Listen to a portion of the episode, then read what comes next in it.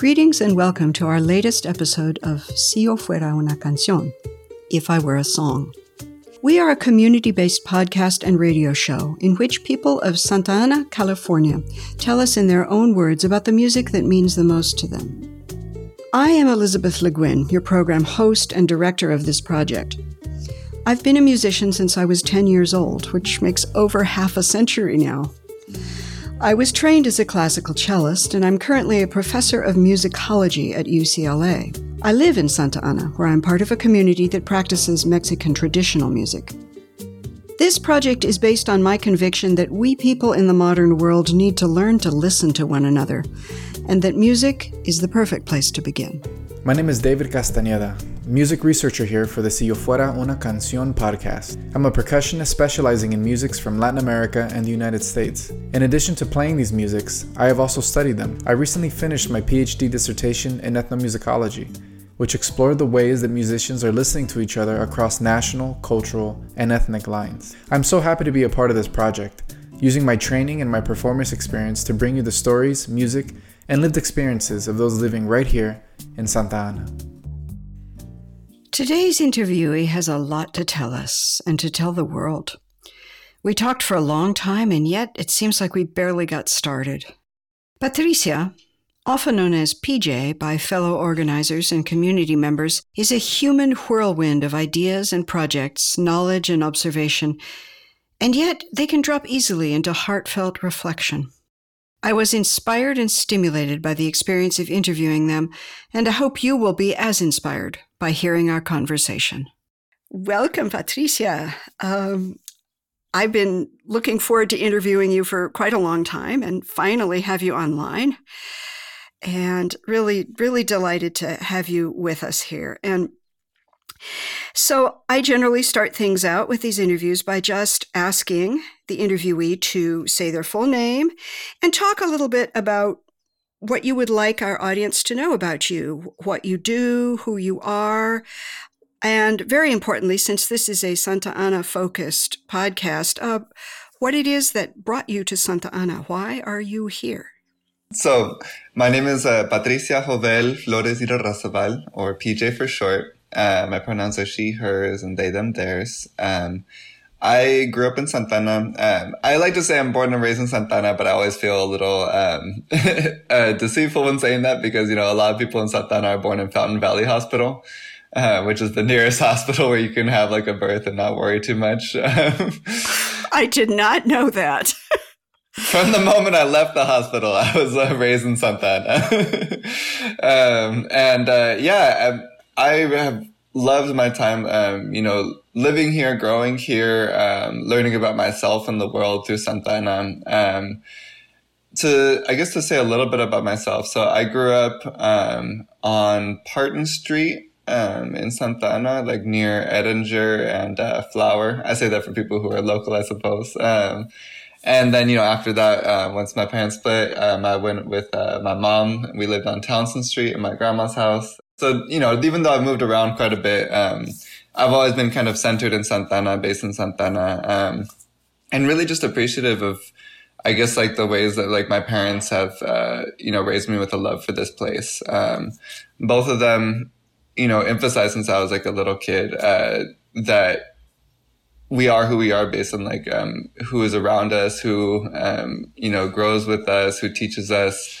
and just like the community that we live in, you know, like how that shapes who we are. Um, and in that same sense that like, you know, they raised me with a sense of obligation that, um, we also have to return the favor, you know, to the place that raises us. Um, mm. uh, by, you know, giving back with whatever we, it is that we have, whatever it is that we are given to share with the world, you know. Um, I think like this, you know, the journey is just figuring out what that is and how best to find your place, right? Um, in your community. Absolutely. Absolutely. Uh, wow, what great values to be raised with. And and it, it strikes me how few parents take that attitude with their children. Do you think your parents are unusual in that regard? My parents are very unusual in many regards, but but um, I think, uh, you know, it is a sense that I got from the rest of my family as well, my grandmother and all that. But I definitely, I'd say my parents are unique in the sense that like they're, they were activists when I was a kid. I mean, the FBI tapped our house on Parton Street when I was a kid. you are kidding um, me. Yeah, you know, my, my mom and my dad um, went down to Nicaragua during the, the Civil War to help out with the Sandinistas. Um, and then they went to Cuba for a little bit. I think that's probably what got them tapped by the FBI was going to Cuba because uh-huh. they did so back when it wasn't allowed and all that. Um, but, uh, you know, I think that, um, they really did have this sense because of how they were raised. You know, my, my mom during like the sixties and seventies, um, you know, she like saw the, the Chicano movement, the Black Power movement. Um, back when she was a kid, there was a Black Panther party in Santa Ana. Right. Um, and she always talked about how like um, groups like the Brown Berets would walk her and uh, my aunties to school um, to protect them from harassment from men, you know, from like white terrorism. So she really grew up with that sense of like community takes care of each other when nobody else does. Um, my dad's Chileno, and so he was um, he went to go find his own dad in Chile when he was uh, 19, and he became a Marxist because of the Pinochet regime, and so he was uh, protesting down there against Pinochet and all that, and uh, gained a lot of like insight about like community organizing and stuff like that. Um, I think both of them, like because of their unique experiences, raised me with those values of like things get done by people coming together to take action. You can't just like vote it. You can't just like wish for it. You have to actually come together and create the solutions yourself. Yeah. Wow. That is quite something to grow up in and be a part of, you know, since, since your early years. So, so tell us a little bit about how you have, as you've become an adult, taken that forward into your, your livelihood and what you spend your days doing. Yeah, absolutely. So, um, I mean, since I was a kid, I felt like whatever I was going to do, it needed to be playing a part in making the lives of like working families like my own um, better, and then also like taking care of the earth and the water that sustains us, right? Mm. Um, that's something that like you know my mom being like of Cuyuteca heritage um, from like the Sierra and Southwest Jalisco. That's um, something that she raised us with, and my grandma too, um, and my great grandma. I got to be raised with all those women, um, and they really emphasize that like you know the land is what births us, and so we have to take care of her while we're here. Um, and so I think that like as I was a kid, that was a big part of my imagination, imagining what the world could look like. And as I got older, I realized like the only way to make that happen is by doing it ourselves, you know? And so I think I be, when I was around 18 or 19, I started taking more of an active role, you know, like I started getting involved with like union organizing. Um, I went off to school at UC Berkeley I had to work at a cafeteria in Berkeley to pay, you know, to help pay for my tuition and stuff. And so I made friends with all the workers there in the cafeteria, and um, I ended up joining the union as an organizer. I think that there's a lot of issues with union organizing, but it's also where I gained a lot of my skills with like building a campaign, like planning an escalation. Um, I mean, doing like uh, what I call radical detective work, uh, TM oh. trademark, um, which is like you know being able to gather information in like often sneaky ways to build pressure on people with power. Right? Um, hmm. I, I learned that from my uncle. My uncle, um, my tío Juan, he came from El Salvador um, after being put on a blacklist by the government down there as an organizer, hmm. and um, he like was an organizer with the same union actually. And so he told me like, well we when we want information that the university isn't sharing with us, like we'll create a distraction, go into their offices and get the files. um, and so like, you know, doing those kind of things, like I use the fact that I was working at a cafeteria to like sneak people in to do a demonstration inside the cafeteria. Um, you know, try to charm people to figure out what's going on with the university and stuff like that. Oh my um, gosh, I'm I'm almost wondering whether we should publish this part of the interview. I guess it's it's all this is in the past tense now, and you are no longer in Berkeley. Statute of limitations. Yeah. yeah. As you know, I'm an employee at a sister university to UC Berkeley and have been for a long time. And the longer I stay there, the more unhappy I am made by the structural injustices that the university embodies. Uh, universities are very problematic places from the standpoint of labor justice. I, and I'm not sure how aware a general listenership might be of that fact, but the, yeah, no, I'm really glad you brought it up. And, and I mean, what, honestly, what better place to learn organizing, you know, real real community and union organizing than Berkeley, California. yeah, I will say that it's kind of the mothership, at least as at least as far as the United States go, and uh, that's and by no um, by no work of the university, I will say the faculty themselves. A lot of them are actually pretty conservative, but it's really the students that make it that way, and the workers. You know, um, Berkeley has a reputation it does because of student movements pushing against the university's uh, abusive policies. To be honest, you know, that's really important. Yeah, I'm glad I'm glad you brought that up. Um, so now today in Santa Ana, how do you how do you make your living? What how does this how does your professional life weave together with this um, amazing background that you bring to it? So right now I'm a director of Orange County Environmental Justice. Um, so we're a nonprofit here in Orange County um, dedicated to you know investigating and then combating environmental injustices and climate injustices mm-hmm. across the counties. I'm someone who's very based in Santa Ana. It's my home. It's like the community that I love. Um, but also I see so many similarities between the struggles we face there and folks in Anaheim, Garden Grove, Fullerton, sure. Buena Park. And so I always try to make sure that like I'm having a perspective across the region, you know? Um, yeah. We organize around, um, for example, like soil lead contamination in Santa Ana. Um, that's one of the major campaigns that's gained us like some more notoriety in like recent years because uh, we did a study with uh, UCI Public Health uh, professors like Alana Lebron and uh, Dr. Jun Wu um, as well as folks in the history department like Juan Manuel uh, Rubio um, and the community resilience projects at UCI. Basically, what we found in that study was that uh, the majority of the residential samples were uh, far above the Cal EPA threshold for safety, which is 80 parts per million of lead in the soil. Mm-hmm. And that threshold is at the level at which it notably starts to affect the IQ of children.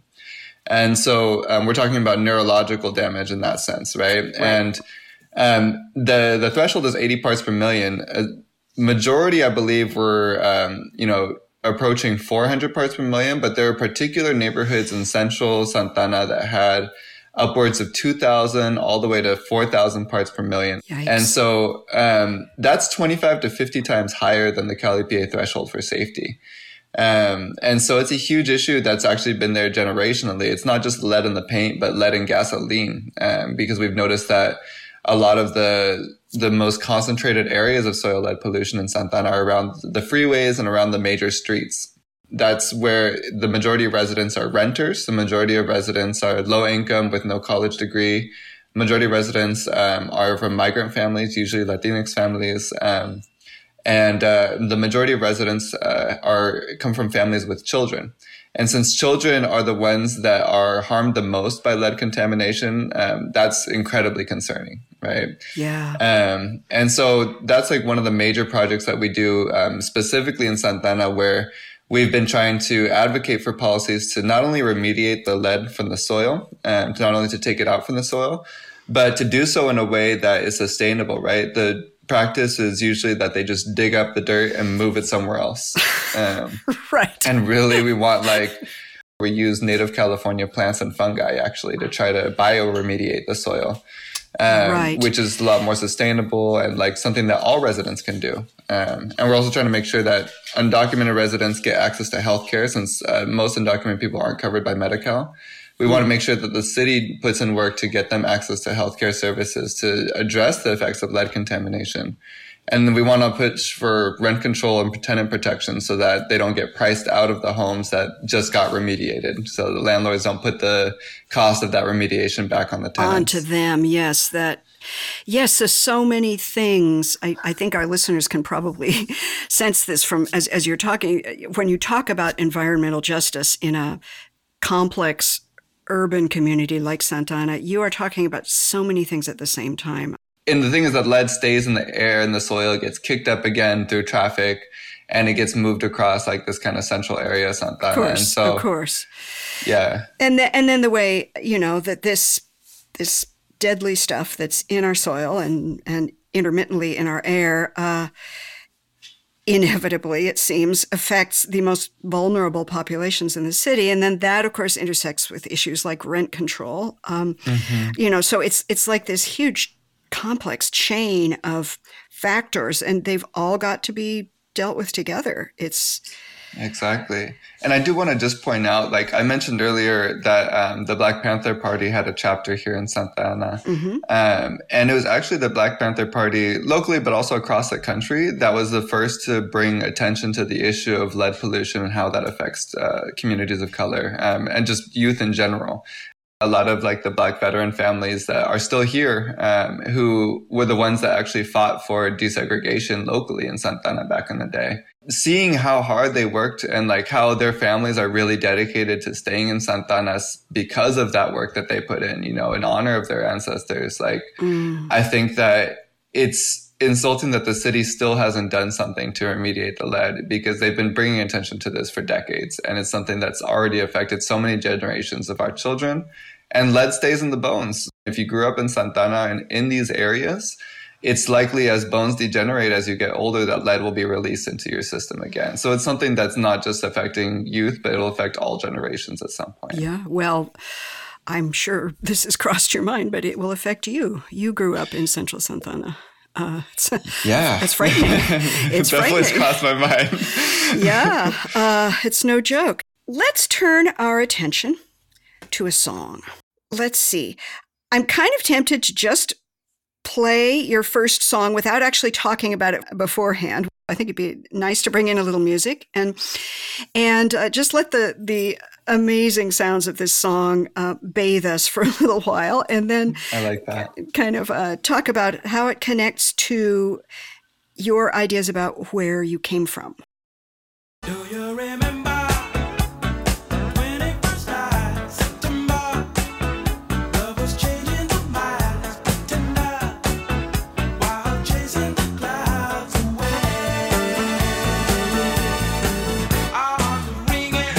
Dancing over here.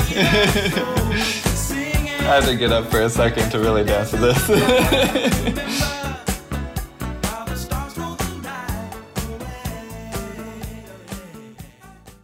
that is like the most cheerful nostalgia I have ever heard. I agree. you know, I mean, it, it's. Do you remember? It's it's definitely looking back, right? but it's just Absolutely. so cheerful. Yeah, I mean, 21st of September is like the last day of summer, right? Uh, mm-hmm. Of summer, I mean, it's all the like fun that you try to pack in as a kid, like before you have to go back to school and everything like that. yeah. Yeah, and and yeah, I think one reason it's so cheerful is it sounds to me like they are having a good time as they sing and play it. Oh yeah, no, Earth, Wind, and Fire. That is like what I love about them. Like they sound like they're having the time of their life as they're making the music, and like you can't help but do the same. You know, like to catch off of that energy. Yeah, it's totally infectious. And I got to say that the the YouTube video that goes with this recording they're having the best time in those costumes. Oh my God. That's what I love about music at that time. It's just like the creativity, not just with the music, but like what people were wearing, the way they were performing. Like yeah. it was all about being like as out there as you could be, creating music from the future, you know, like because like we needed that right now. Um, that's what I really love about that song. Yeah. Yeah. 1978 uh, uh, is when this song was released. So quite a while before you were born. and uh, I was younger than you are now. Um, and but yeah, it the cheerfulness just carries it through. Tell us a bit about like why this song uh, in response to the prompt of uh, like where you come from. It was a difficult choice to be honest. Um, if I can, you know, give a shout out to the two other songs that were on the consideration list. Oh, um, oh, please, yeah. The other two songs. Um, one was called El Tecolote, which is um, a song. It's in the style of like the Son del Sur de Jalisco. Um, that was going to be in honor of like the town that my family comes from, uh, Tecolotlan, mm. which is in the Sierra Madre Occidental, um, down in um, like South Jalisco, um, close to Colima. And, uh, you know, like my, my family's culture coming from there, like all the lessons that we took from the land there, like being Cuyuteca, like that's something definitely like that I felt has a you know a big impact on who I am and I would considered. But um, and then as by Stevie Wonder was the other choice. Listeners to our show may recall episode number 13, our interview with Diana Morales, in which she talked about her Purepecha indigenous heritage. The modern Mexican state of Jalisco now includes Purepecha as well as Cuyuteca territory, which elides the fact that they are different people speaking different languages. The Cuyuteca, whose ancestral land is to the south and west in Jalisco, speak a version of Nahuatl, the language of the Aztec Empire. Tecolotlan, the pueblo of Patricia's family, means place of the owls. Here, in honor of that place and its musical heritage, is a little bit of the son jalisciense that Patricia mentions, el tecolote, that is, the owl.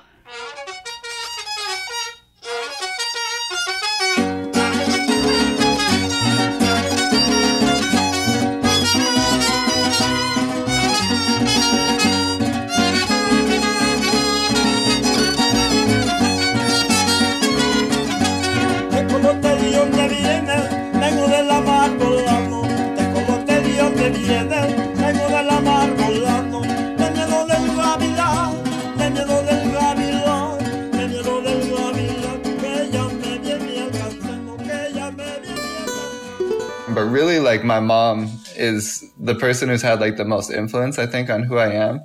And ultimately i chose september because yesterday was her birthday. Um, and so was, it makes me think of her as well because she was born in september and everything. Um, and that libra energy of uh, you know like being like in pursuit of justice in pursuit of creating a more beautiful world but also being able to just have a great time and enjoy yourself with the people you care about and I think that's like what my mom has taught me the most in my life. Um, just how to like truly love like in the freest way. Um, I think that she definitely showed me like what compassion was in terms of like um, the way that she showed up for me, the way that even when things are difficult in her own life, like um, you know, for a while it was just the two of us. Uh, you know, like uh, share, we shared a room in my grandma's house with like my uncle was in the room next to us, like the, my great grandma down the hall, my grandparents next door. You know, mm-hmm. uh, it was a packed house, um, and you know, she was going through her own struggles, like even of just like trying to like you know help pay for her own part and support me and everything. But even then, like when I was going through something, she would take the time to hear me and like like really listened to me in a way that I felt like other adults didn't, you know? Um, I think that it's very easy, like for adults to dismiss children as like not having formed thoughts or anything like that, you know, not having enough experience. But my mom never treated me like that. She always treated me like someone who had my own like perspective and like needs in the world and that I deserve to be listened to. And I think that's why I chose her because that's chose that song because it represents her for me and because like that's how I try to be in the world. You know, she my mom loves Earth, Wind and Fire. Like when she was a kid here in Santana, like cruising down Bristol Street, like she used to go cruising with her cousins all the time. listen gosh. to funk music. Um, Santana used to be like the funk like uh, capital, you know, of Southern California. Uh, folks would come from LA down to Santana to cruise and to like just listen to music down here. Actually, you could just be able to hear funk like rolling down the street all the time when I was a kid. Wow. And so just and that's not that, that long ago. Yeah, exactly. It kept going, you know, as part of the culture here. That's how like Santana was known. And so I love that my mom taught me that history and shared that part of herself. And so I knew like I'm doing this the day after her birthday. I have to do this dedication for her. Yeah, well so a shout out to your mom. That's that is just awesome in so many ways. So you said Bristol Street. That was was that the the main cruising street? Yeah, and you know that's my suspicion. Suspicion of a lot of Santanerics is that they widened Bristol Street to crack down on, on cruising people were always getting pulled over by the police for like cruising, especially on Sundays, you know, um, like that's when like so many people would come out in their old cars and it's just like everyone oh just rolls gosh. down the street, like playing all kinds of funk music. Um, and uh, yeah, so that I feel like that's why they widen the streets. So you don't see it as much anymore because traffic's moving a lot quicker. There's like a lot more police up and down Bristol, but you still see on Sundays people rolling around Santa Santana playing funk. Cruising might be called an archetypical U.S. American youth pastime since World War II. A police bulletin I read about the phenomenon describes it amusingly but also tellingly as unnecessary repetitive driving. The question of how and to whom this is unnecessary or necessary drives a lot of the conflict and repression that surrounds this phenomenon of hundreds, even thousands of cars, many specially decked out at great expense to their owners, driving slowly up and down the main drag of a community, blasting music very loudly, with the drivers and passengers socializing from car to car. The nature of the music differs from decade to decade and from community to community. In the early days of cruising, disco predominated. Funk, as Patricia notes, has long been popular in Santana, so too hip hop. What's key, it seems, is a powerful bass boosted by special subwoofers installed in the cars. The well known 1973 film American Graffiti portrays cruising but also whitewashes it. The phenomenon is rooted in Chicano culture. Santa Ana's Bristol Street has been known for decades as a major destination for cruisers who come in from all over Southern California, despite repeated repressive crackdowns by the police. It seems that it has not occurred to local authorities yet to open a community dialogue around cruising in which the point of view of the youth of color can be represented.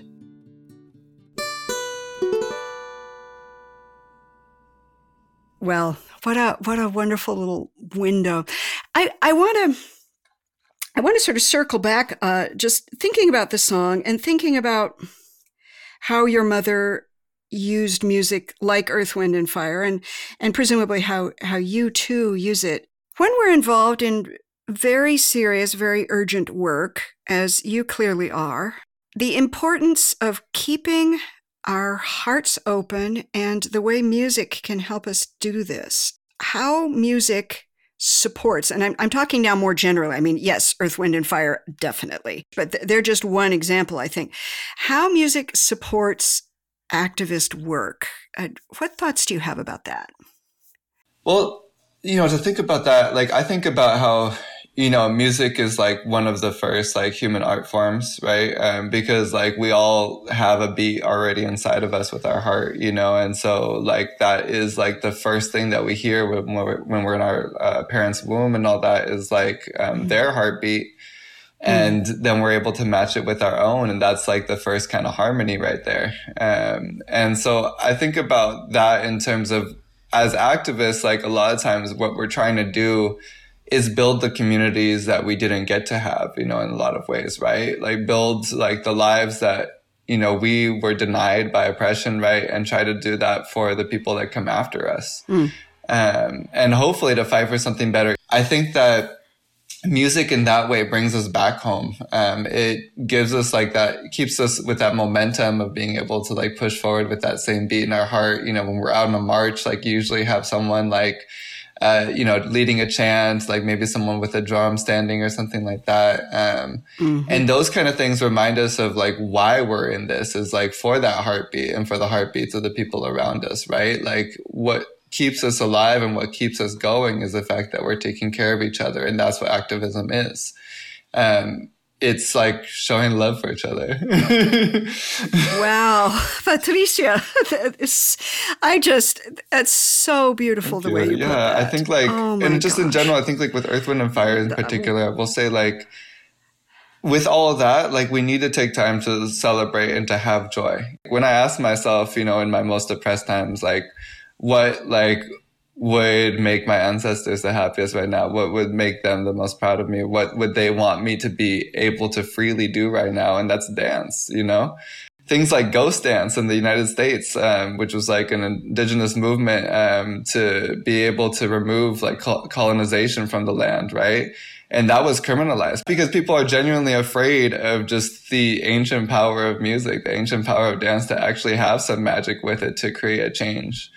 And um, I think that like when we're really able to just give ourselves to the rhythm, like lose thought and like worry and just like be as we're supposed to be, I think like that's one of the most beautiful and healing moments. And I think that we need it both as a momentum for our movements, but also as a time to like heal and celebrate before we keep going.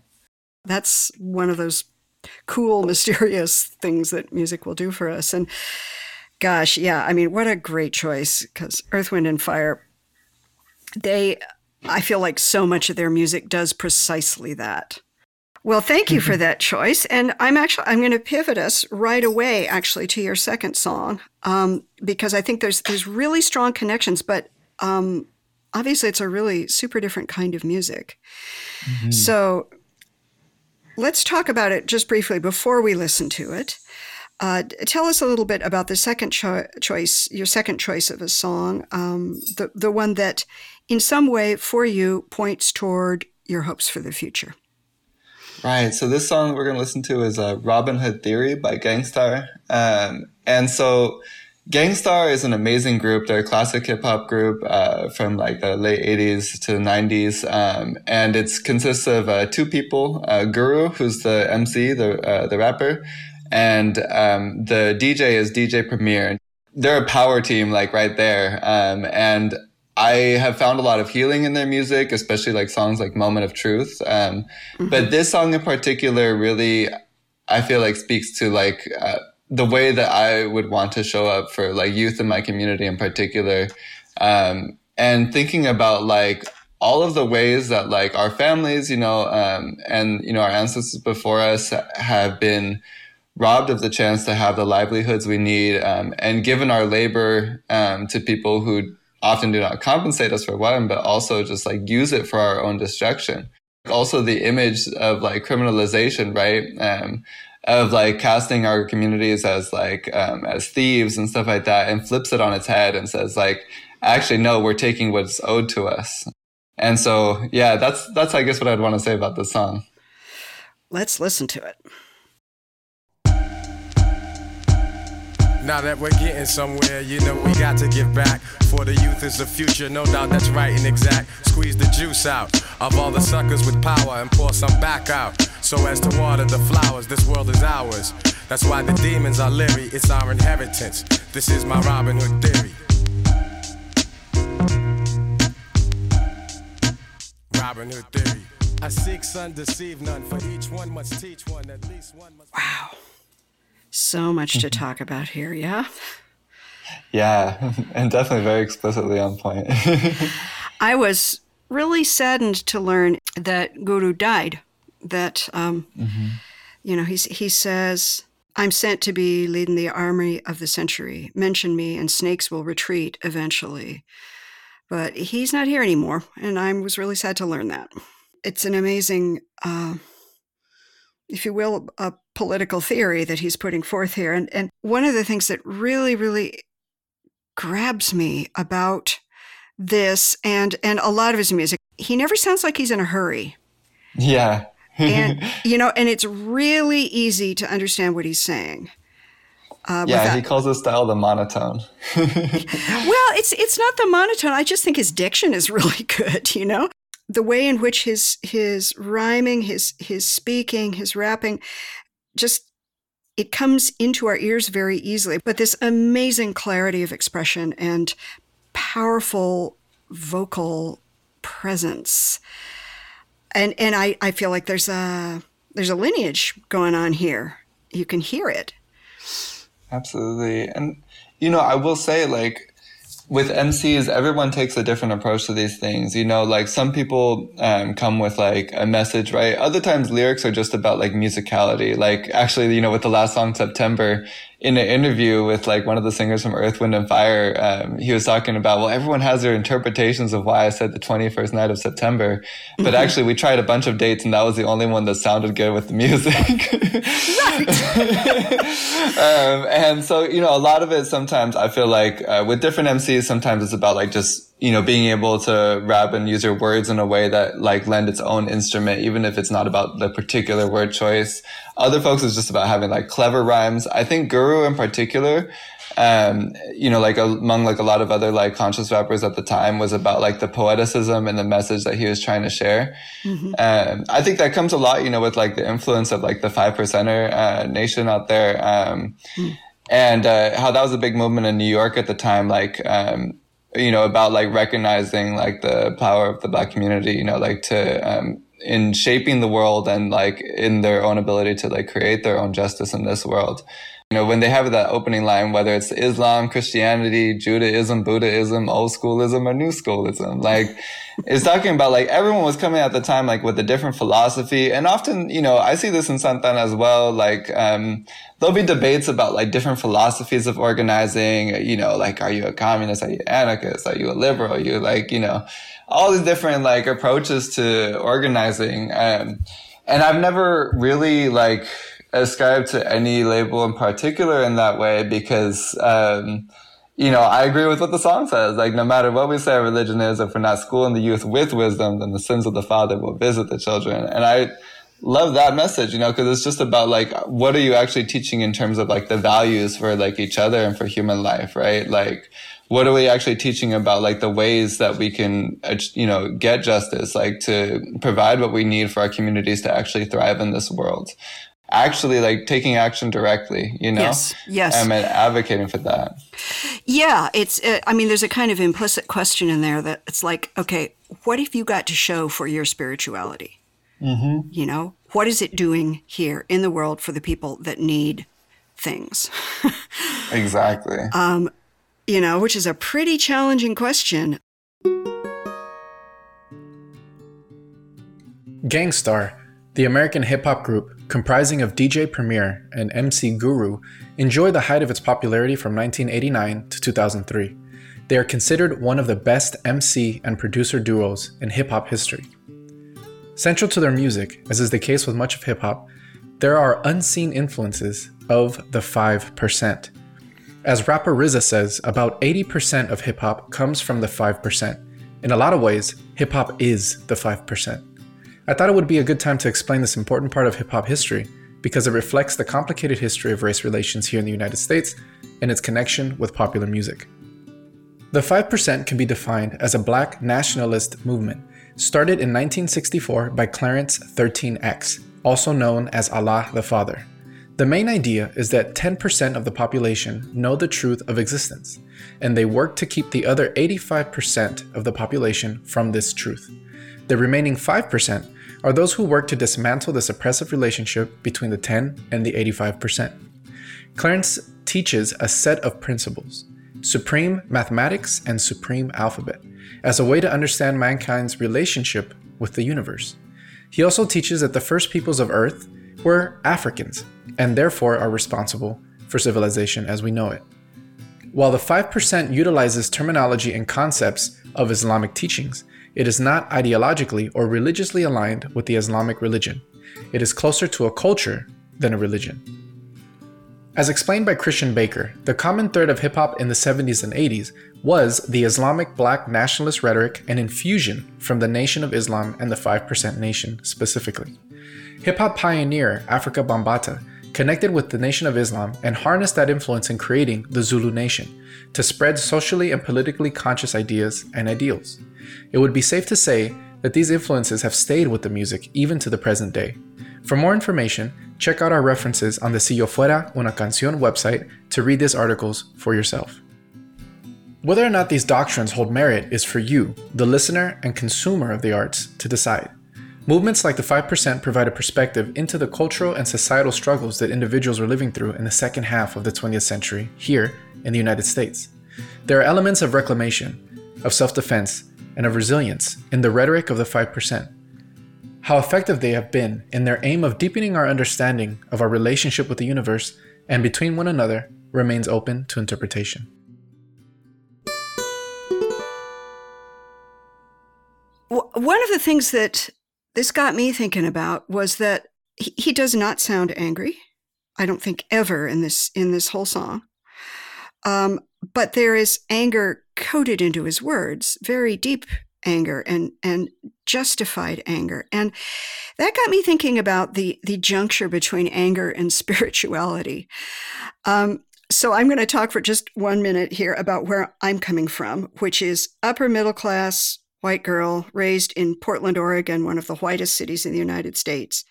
In the world I come from, anger and spirituality are almost divorced from one another. I think a lot mm. of people who look like me and have a demographic like mine, spirituality is actually a place to uh, escape from really uncomfortable emotions like anger. Mm. And so I'm I'm just so intrigued by this song, the anger that it encodes, but in a certain sense does not express. And I just wonder what you think about all of that. what, what, what your response might be to to kind of my perspective on the song. Absolutely. So I feel like for one, stylistically, like the way that Guru does it, so he describes his like voice as like the monotone or the drone. I agree, it's not monotone, but like what I think that like he tries to do with his lyrical style is like he keeps the same tone evenly, so you really have to pay attention to his words and what the words evoke, you know, ah, um, okay. and like what emotions you get from those, you know.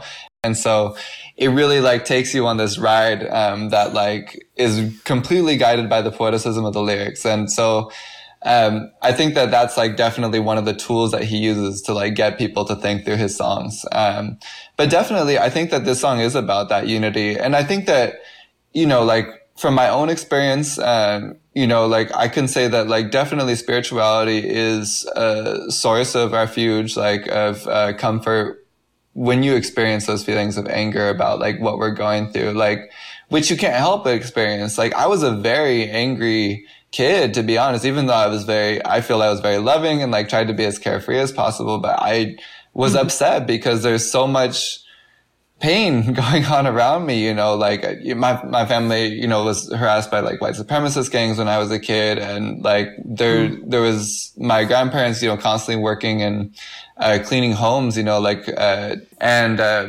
thinking about like all the health problems that they would get from all this work. I felt very helpless as a child and like helplessness leads to anger in a lot of ways, right? Because it's a frustration. Um, Absolutely. Yeah. Yeah. And I think that like spirituality could only really be a refuge to me when it was also coupled with action. I think in my own spirituality now, I, it is a source of immense beauty and peace for me to be able to recognize like how, you know, countless generations of the people before me have created the life that I have now and how interrelated we are with the entire world around us. That is my spirituality. It's about how can we create that heaven on earth for all of us now, you know? How can we do that work of creating justice um, to care for the world that we've been granted? Um, to care for the people that we've been blessed to be around. Um, that is the obligation of spirituality, in my opinion, is like, if we have these values, if we have these lessons, then like we need to put that into action every day. And what we're experiencing right now is a hell instead of a heaven. You know, um, the world that we live yeah. in that's been created by colonization is one that goes against every value of li- of life. Um, it is a system of death, and if we want to rectify that, if we want to restore the relationships between all forms of life here, then we need to take on that spiritual undertaking of confronting things directly, taking action against these systems and restoring the relationships here.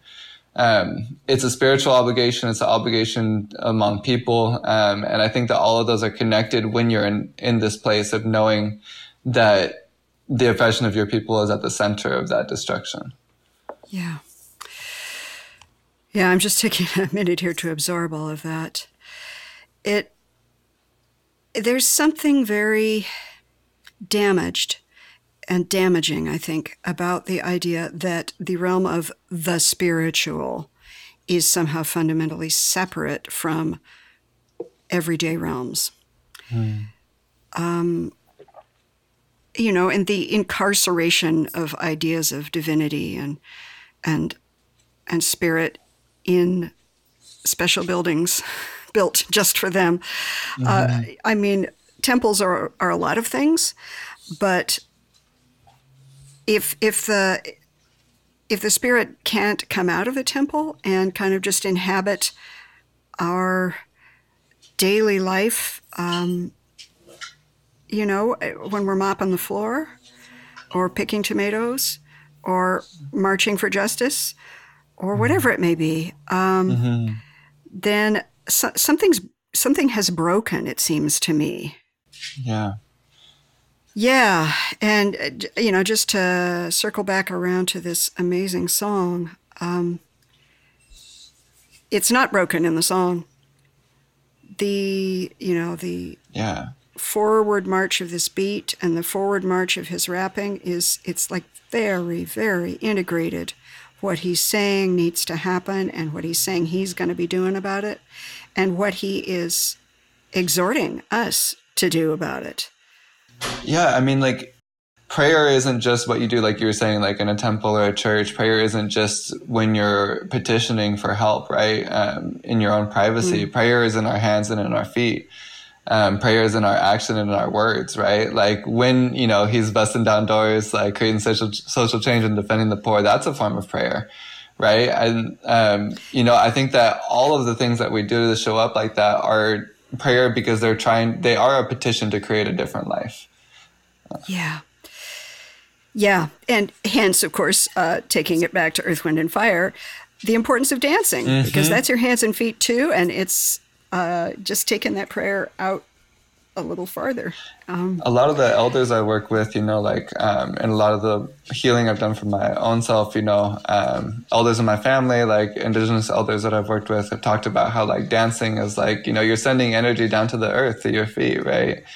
Um, mm. And that is like one of the most beautiful forms of prayer. Um, it's something that all animals do in their own way. And I think that like, yeah, definitely that's a huge part of it. And I can say for sure that like my family has raised me to know that dancing is incredibly important. My grandpa was like known in Tecolotlán, where we're from. And then when he came here, like uh, all the d- dance halls across Santa Ana would wait for him because he was a really good like at, with the zapateado. Like he can move his feet oh so quickly. oh my gosh! I wish I could have seen him. yeah, me, me too. Back in that day, he did still did dance when he was older, but I would yeah, have loved to yeah. see his swift movements back then. You know. sure, sure. Oh, there are a few things more beautiful and moving actually than seeing a very elderly person who in their day was a very good dancer. And the way i mean it's all about like the economy of their movements right? Mm-hmm. Because they probably don't have as much well they certainly don't have as much energy or uh, you know as much flexibility in the joints and stuff but but the body still remembers like mm-hmm. this is how it goes. And you can see that. It's so beautiful absolutely. I love my grandma for that reason. She like she'll uh, if she has music playing she'll grab one of us and start dancing with us which i love. She's also a really great dancer since she was a kid you know uh, that's really what my grandparents did. They like every year when there was a festivity in the in uh, the Tecolotlán.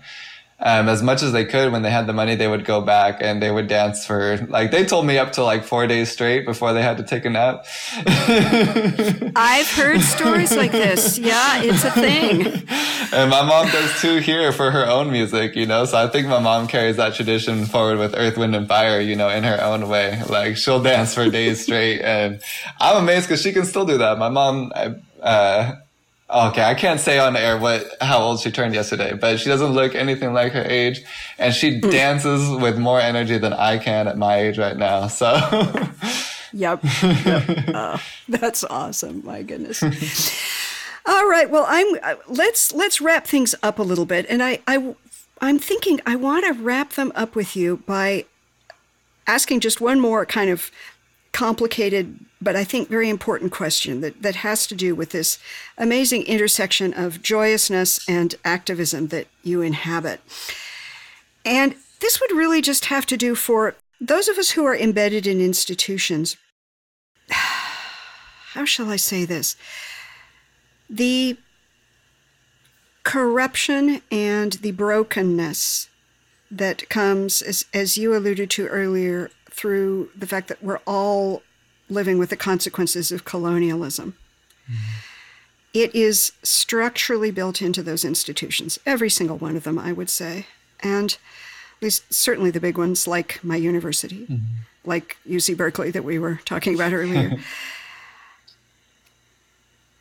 it's not an option for most of us to simply break with those in- institutions in order to uh, find our own path it would it would harm us economically. It could harm us in other ways. And what what are your thoughts, just in closing, about how we go on working with the flawed systems we have inherited while holding to the radical ideals that, that we might have about how we could really change things. Mm. And yet we're more or less obliged, many of us anyway, to stay within existing systems that embody values that we may not completely share. How do we work that one through? Do you guys have any thoughts about that? I do. Um, so I will say that, like, for one, I never expect any job that I have like within the system to lead to liberation in any way for my people. I really appreciate the ways that I've been working with OCEJ to like investigate environmental justice issues, give those tools to community members, but I stay active in grassroots uh, organizing work that's not paid because I define myself most by the work that I don't get paid for. Um, so groups like Colectivo mm. Tonantzin, um, where we work together to like uh, work with day laborers and domestic workers to fight wage theft um, and build like that underground worker economies uh, organizing power, right? Um, and then with groups mm-hmm. like Protect Puvungna, uh, working with Acjachemen and Tongva indigenous peoples here to defend uh, ancestral villages and sacred sites.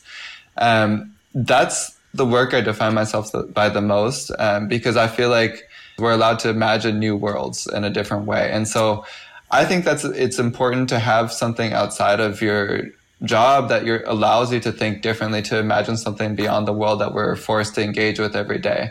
And I think that a big part of that also is recognizing what you bring to the table. You know, like if it's, uh, you know, you're a coder and you know really well, like how to create websites, how to spread information on social media. You know, everyone has a talent that they bring to the table and finding a way to work that in to subverting the systems that are oppressing people. Because what I always think about is that there are those of us like like myself you know being someone like who was born in this country who has a college degree that are allowed to access certain like positions within institutions right? But mm-hmm. there is then another part of our community that has no ability to access that. It could be through immigration status it can be through race because job discrimination is a huge factor. It could be mental health issues or um, disabilities right that prevent us from working within the capitalist system at a 40 hour work week there will always be a group of people who is not allowed to access these institutions. And those are the people that I want to fight for. The people who, like my brother, who is incarcerated, the people who are houseless, you know, like folks who have addictions and mental health issues, like those are the people who will constantly barred by a system that doesn't value them. And those who are the people who therefore we need to fight the hardest for because they have the solutions. If we fight for the people who are most vulnerable, then we'll be serving all of the rest of the people within this world because you know all of us have needs that fit in with that too. So I think that recognizing that is what keeps me fighting to use whatever talent I have, whatever information I have to contribute to that and subvert even as I operate within. So be a spy. Be be a you know like a an informant and like use whatever you can and throw it towards the people that need it the most. You know, I think that's what I tell folks. Wow. Well, that is a great message for us to sort of wrap up with. And I'm not going to talk too much more because I want that message to resonate out past the end of this interview. Be a spy. subversion. My mother my mother used to say subversion through friendliness. you know, I've had to practice that a few times. uh-huh. I can shout and uh, I can be friendly, and both are helpful. it is true. It is true oh my goodness. Thank you so much, Patricia. I, just a beautiful, beautiful interview and so much wisdom from such a young heart. I, I, I predict great things for you, and I am going to be proud and happy to be in your orbit for as long as possible. Thank you. That means a lot. Yeah. Um, thank you so much for sharing your insights with us. And I'm going to wrap things up here. Patricia mentioned so many things of interest that we were not able to delve into in her interview. The Brown Berets, the little known role of the Black Panther Party in developing public health policy in the United States, the way lead poisoned soil correlates with resource poor communities, the importance of subversion and some useful tips and tricks about how to practice it, and perhaps most centrally, the ways in which the social, musical, spiritual, and political elements of life weave and braid themselves together inextricably. We've provided some links for further reading and exploration in our research bibliography for this episode, as with all of our episodes, and we hope you'll be able to follow some of the pathways there that we didn't have time to follow today. Would you like to know more? On our website at siofuera.org, You can find lyrics to the songs we discuss, our blog about the issues of history, culture, and politics that come up around every song, links for listeners who might want to pursue a theme further, and some very cool imagery. You'll also find playlists of all the songs from all the interviews to date, and our special staff curated playlist as well. We invite your comments or questions. Contact us at our website or participate in the Si Yo Fuera conversation on social media. We're out there on Facebook, Instagram, Twitter, and TikTok. And then there's just plain old word of mouth. If you like our show, do please tell your friends and your families to give it a listen. And do please subscribe on any of the major podcast platforms. We'll bring you a new interview every two weeks on Friday mornings. Julia Alanis, Cynthia Marcel de la Torre, and Wesley McClintock are our sound engineers. Zoe Broussard and Laura Diaz hold down the marketing. David Castañeda is music researcher. Deaneira Garcia and Alex Dolvin make production possible. We are a not for profit venture currently and gratefully funded by the John Paul Simon Guggenheim Foundation. For now, and until the next interview, keep listening to one another. I'm Elizabeth Le Guin, and this is Si Yo Fuera una Canción, If I Were a Song.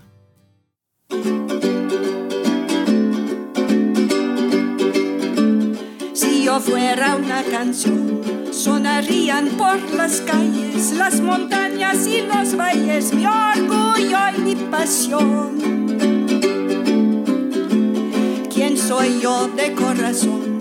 Soy una ola, soy una onda, una vibración que ronda por